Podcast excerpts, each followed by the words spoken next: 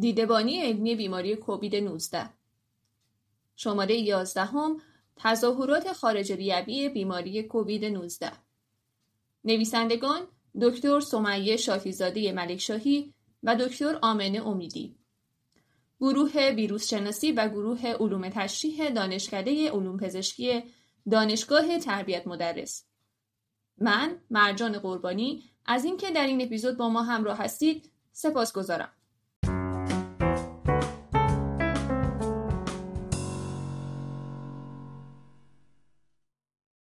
کرونا ویروس ها عمدتا به عنوان عوامل ایجاد کننده عفونت های دستگاه تنفسی اما سرماخوردگی تا بیماری های جدیتر تنفسی مانند زاتوریه، برونشیت و سندروم دیسترس حاد تنفسی یا ARDS شناخته میشن.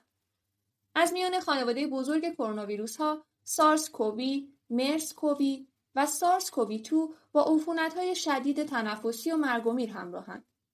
سارس کووی 2 که باعث ایجاد بیماری کووید 19 میشه در سال 2019 در جهان معرفی شد. این کرونا ویروس که به طور کارآمد در دستگاه تنفسی فوقانی تکثیر میشه به سلول های واقع در دستگاه تنفسی تحتانی هم گرایش داره و با تکثیر در این نواحی منجر به بروز زایه در دستگاه تنفسی تحتانی میشه. به دلیل جدید بودن این ویروس در جمعیت انسانی روزانه گزارش های جدیدی در رابطه با جنبه های مختلف بیماریزایی اون منتشر میشه. علائمی چون تب، سرفه، خستگی، درد عضلانی، درد مفاصل و تنگی نفس به عنوان علائم رایج و تایید شده بالینی ناشی از بیماریزایی این ویروس گزارش شدند. اما علاوه بر علائم ذکر شده سارس کووی 2 ارگانهای مختلف بدن از قبیل سیستم عصبی، پوست، سیستم بویایی، سیستم قلبی عروقی، کبد، دستگاه گوارش، کلیه و چشم رو هم درگیر می‌کنه که در این اپیزود به اثرات خارج ریوی کووید 19 خواهیم پرداخت. از بین رفتن حس بویایی در بزرگسالان به دنبال عفونت با ویروس های آلوده کننده دستگاه تنفسی فوقانی رو آنوزمی بعد از عفونت ویروسی مینامند که حدود چهل درصد موارد آنوزمی را به خود اختصاص میده. تصور میشه که کرونا ویروس های رایج 10 تا 15 درصد از موارد رو شامل میشن. این جای تعجب نیست که سارس کووی 2 هم باعث ایجاد آنوزمی در بیماران کووید 19 بشه اما پاتوژنز دقیق اون مشخص نیست.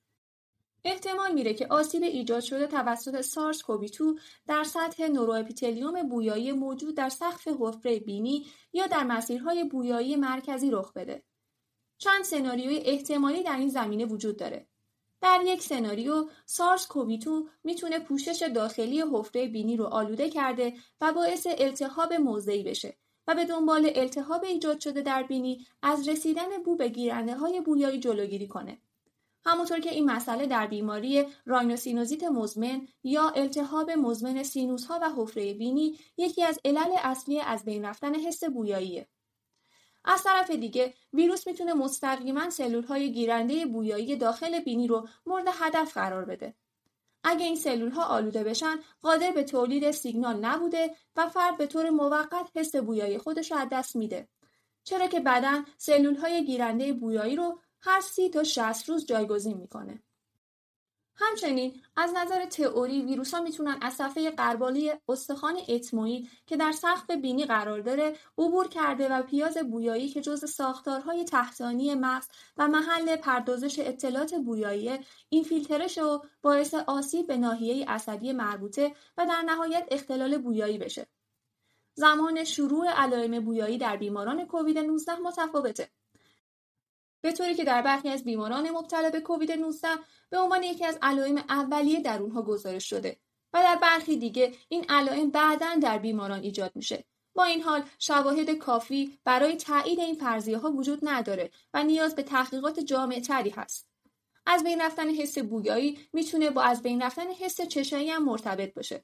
از اونجایی که حس بویایی تاثیر زیادی در توانایی تشخیص طعم داره لذا از بین رفتن حس بویایی می‌تونه حس چشایی رو هم تحت تاثیر قرار بده و افراد مبتلا به کووید 19 از دست دادن حس چشایی رو تجربه کنند. با توجه به اینکه گیرنده های شیمیایی درک حس شوری، شیرینی، ترشی و تلخی غذا بر روی زبان قرار داره لذا به نظر می‌رسه عدم احساس طعم غذا توسط افراد عمدتا به طور ثانویه به دلیل از بین رفتن حس بویایی در اونهاست یکی از علائم نادر گزارش شده در بیماران کووید 19 بصورات پوستیه بصورات پوستی گزارش شده به شکل اریتماتوس، کهیر گسترده و تابلهای شبه آبل مرغان بوده که بدون خارش یا با خارش اندک در ناحیه تنه افراد رخ میده. معمولا این زایات در طی چند روز بهبود پیدا کرده و تا کنون ارتباطی بین اونها و شدت بیماری گزارش نشده. مواردی هم از آکروسیانوس و گانگرن یا قانقاریای خشک هم گزارش شده. تظاهرات پوستی در مواردی هم به شکل livedo reticularis بروز کرده. احتمال میره که میکروترومبوز هایی که در سایر ارگان ها مانند سیستم قلبی ریوی به وقوع می‌پیونده باعث این تظاهرات پوستی بشه که به صورت livedo reticularis زودگذر در موارد خفیف بیماری تا آکروسیانوس در موارد شدید بیماری بروز کنه. این در حالی هستش که بررسی بافتی بصورات، شمارش پلاکت ها، مطالعات انعقادی و ارزیابی محصولات تخریب فیبرین در این بیماران روشن کننده خواهد بود. تظاهرات قلبی عروقی ناشی از عفونت کرونا ویروس که تقریبا در 8 تا 12 درصد بیماران کووید 19 بروز می‌کنه نگرانی قابل توجهی رو ایجاد کرده. آسیب حاد قلبی که با بالا رفتن قابل توجه سطح تروپونین های قلبی در آزمایش خون تعریف میشه به عنوان شایع ترین ناهنجاری قلبی در کووید 19 گزارش شده. به نظر می‌رسه که متداول ترین مکانیسم های مسئول آسیب عضله قلبی ناشی از درگیری مستقیم سلول های عضله قلبی یا کاردیومیوسیت ها با سارس کووی 2 و التهاب با واسطه ایمنی مانند طوفان سایتوکاینی باشه. در سیستم قلبی عروقی همانند سیستم ریوی گیرنده سارس کووی 2 به نام آنزیم مبدل آنژیوتانسین 2 یا ACE2 بیان میشه. بنابراین بیان این گیرنده و مسیرهای سیگنالینگ مربوط به اون به عنوان یکی از های احتمالی آسیب حاد عضله قلبی در عفونت با این ویروس مطرح میشه. اختلال عملکرد تنفسی و هایپوکسمی ناشی از بیماری کووید 19 هم می‌تونه باعث آسیب عضله قلب بشه. در افرادی که دارای بیماری زمینه قلبی عروقی هستند یا اونهایی که به دنبال ابتلا به عفونت سارس کووی 2 دچار آسیب حاد قلبی میشن اغلب شدت علائم افزایش پیدا کرده و این افراد دارای پیشاگاهی ضعیفی هستند. لازم به ذکره که بسیاری از داروهای ضد ویروسی هم می‌تونن باعث نارسایی قلبی، آریتمی یا سایر اختلالات قلبی عروقی بشن. بنابراین در طول درمان کووید 19 به ویژه با استفاده از آنتی ویروس ها خطر سمیت قلبی باید مورد بررسی قرار بگیره. اطلاعات در مورد سایر تظاهرات قلبی عروقی در کووید 19 در حال حاضر بسیار محدوده. گزارش های اولیه حاکی از شیوع پایین آسیب حاد کلیوی در بیماران مبتلا به کووید 19 بوده اما اخیرا فراوانی بالاتری از آسیب های کلیوی گزارش شده در یک مطالعه از 59 بیمار مبتلا به کووید 19 مشخص شد که 34 درصد از بیماران در اولین روز بستری دچار آلبومینوری گسترده شدند و 63 درصد آنها نیز در طول مدت اقامت خود در بیمارستان پروتئینوری داشتند. کاهش دانسیته کلیه در تصاویر سیتی اسکن که نشون دهنده التهاب و ادم در کلیه هست هم در برخی از افراد بیمار مشاهده شده. اخیرا گزارشاتی مبنی بر وجود خون در ادرار، نیتروژن اوره در خون و کراتینین سرم بالا ارائه شده. مکانیسم دقیق درگیری کلیه در این بیماری ها مشخص نیست. با این حال مکانیسم های فرضی شامل سپسیسی است که منجر به طوفان cytokine ی شده یا آسیب مستقیم سلولی به واسطه سارس کووی مطرحه. اخیرا این ویروس در نمونه ادرار چند بیمار آلوده شناسایی شده که کلیه ها رو به عنوان یکی از اهداف این ویروس جدید پیشنهاد می‌کنه. در بررسی های انجام شده در بیماران کووید 19 بروز علائم معمول دستگاه گوارش مانند اسهال، تهوع و استفراغ گزارش شده. یافته های یک مطالعه مروری نشون داده که بیاشتهایی شایع ترین علامت گوارشی در بزرگسالانه در حالی که اسهال ترین علامت هم در بزرگسالان و هم در کودکان گزارش شده و استفراغ در کودکان نسبت به بالغین از شیوع بیشتری برخورداره. خونریزی دستگاه گوارش در چهار تا سیزده و هفت دهم درصد موارد گزارش شده. در حالی که درد شکمی دو دو دهم تا شش درصد در بیماران با وضعیت بحرانی شایع تر بود. اینطور تصور میشه که به علت هایپوکسمی طولانی مدت نکروز سلولی ناشی از هایپوکسی بافت ممکنه باعث آسیب به سلول های مخاطی دستگاه گوارش و در نتیجه باعث ایجاد زخم و خونریزی بشه. بر طبق شواهد موجود دو تا 11 درصد از بیماران کووید 19 به بیماری های کبدی دچار میشن. و در 14 تا 53 درصد موارد سطوح غیر طبیعی از آلانین آمینوترانسفراز یا ALT و آسپارتات آمینوترانسفراز یا AST در طول پیشرفت بیماری وجود داره. آسیب کبد در موارد خفیف کووید 19 غالبا گذراست و می‌تونه بدون هیچ گونه درمان خاصی به حالت عادی برگرده. اما به نظر می‌رسه بیماران مبتلا به فرم شدید بیماری کووید 19 اختلال عملکرد کبدی بالاتری دارند. آسیب کبدی در بیماران مبتلا به عفونت کووید 19 ممکنه مستقیما ناشی از عفونت ویروسی سلول های کبدی، التهاب با واسطه ایمنی مانند طوفان سایتوکاینی و هایپوکسی ناشی از نومونی باشه.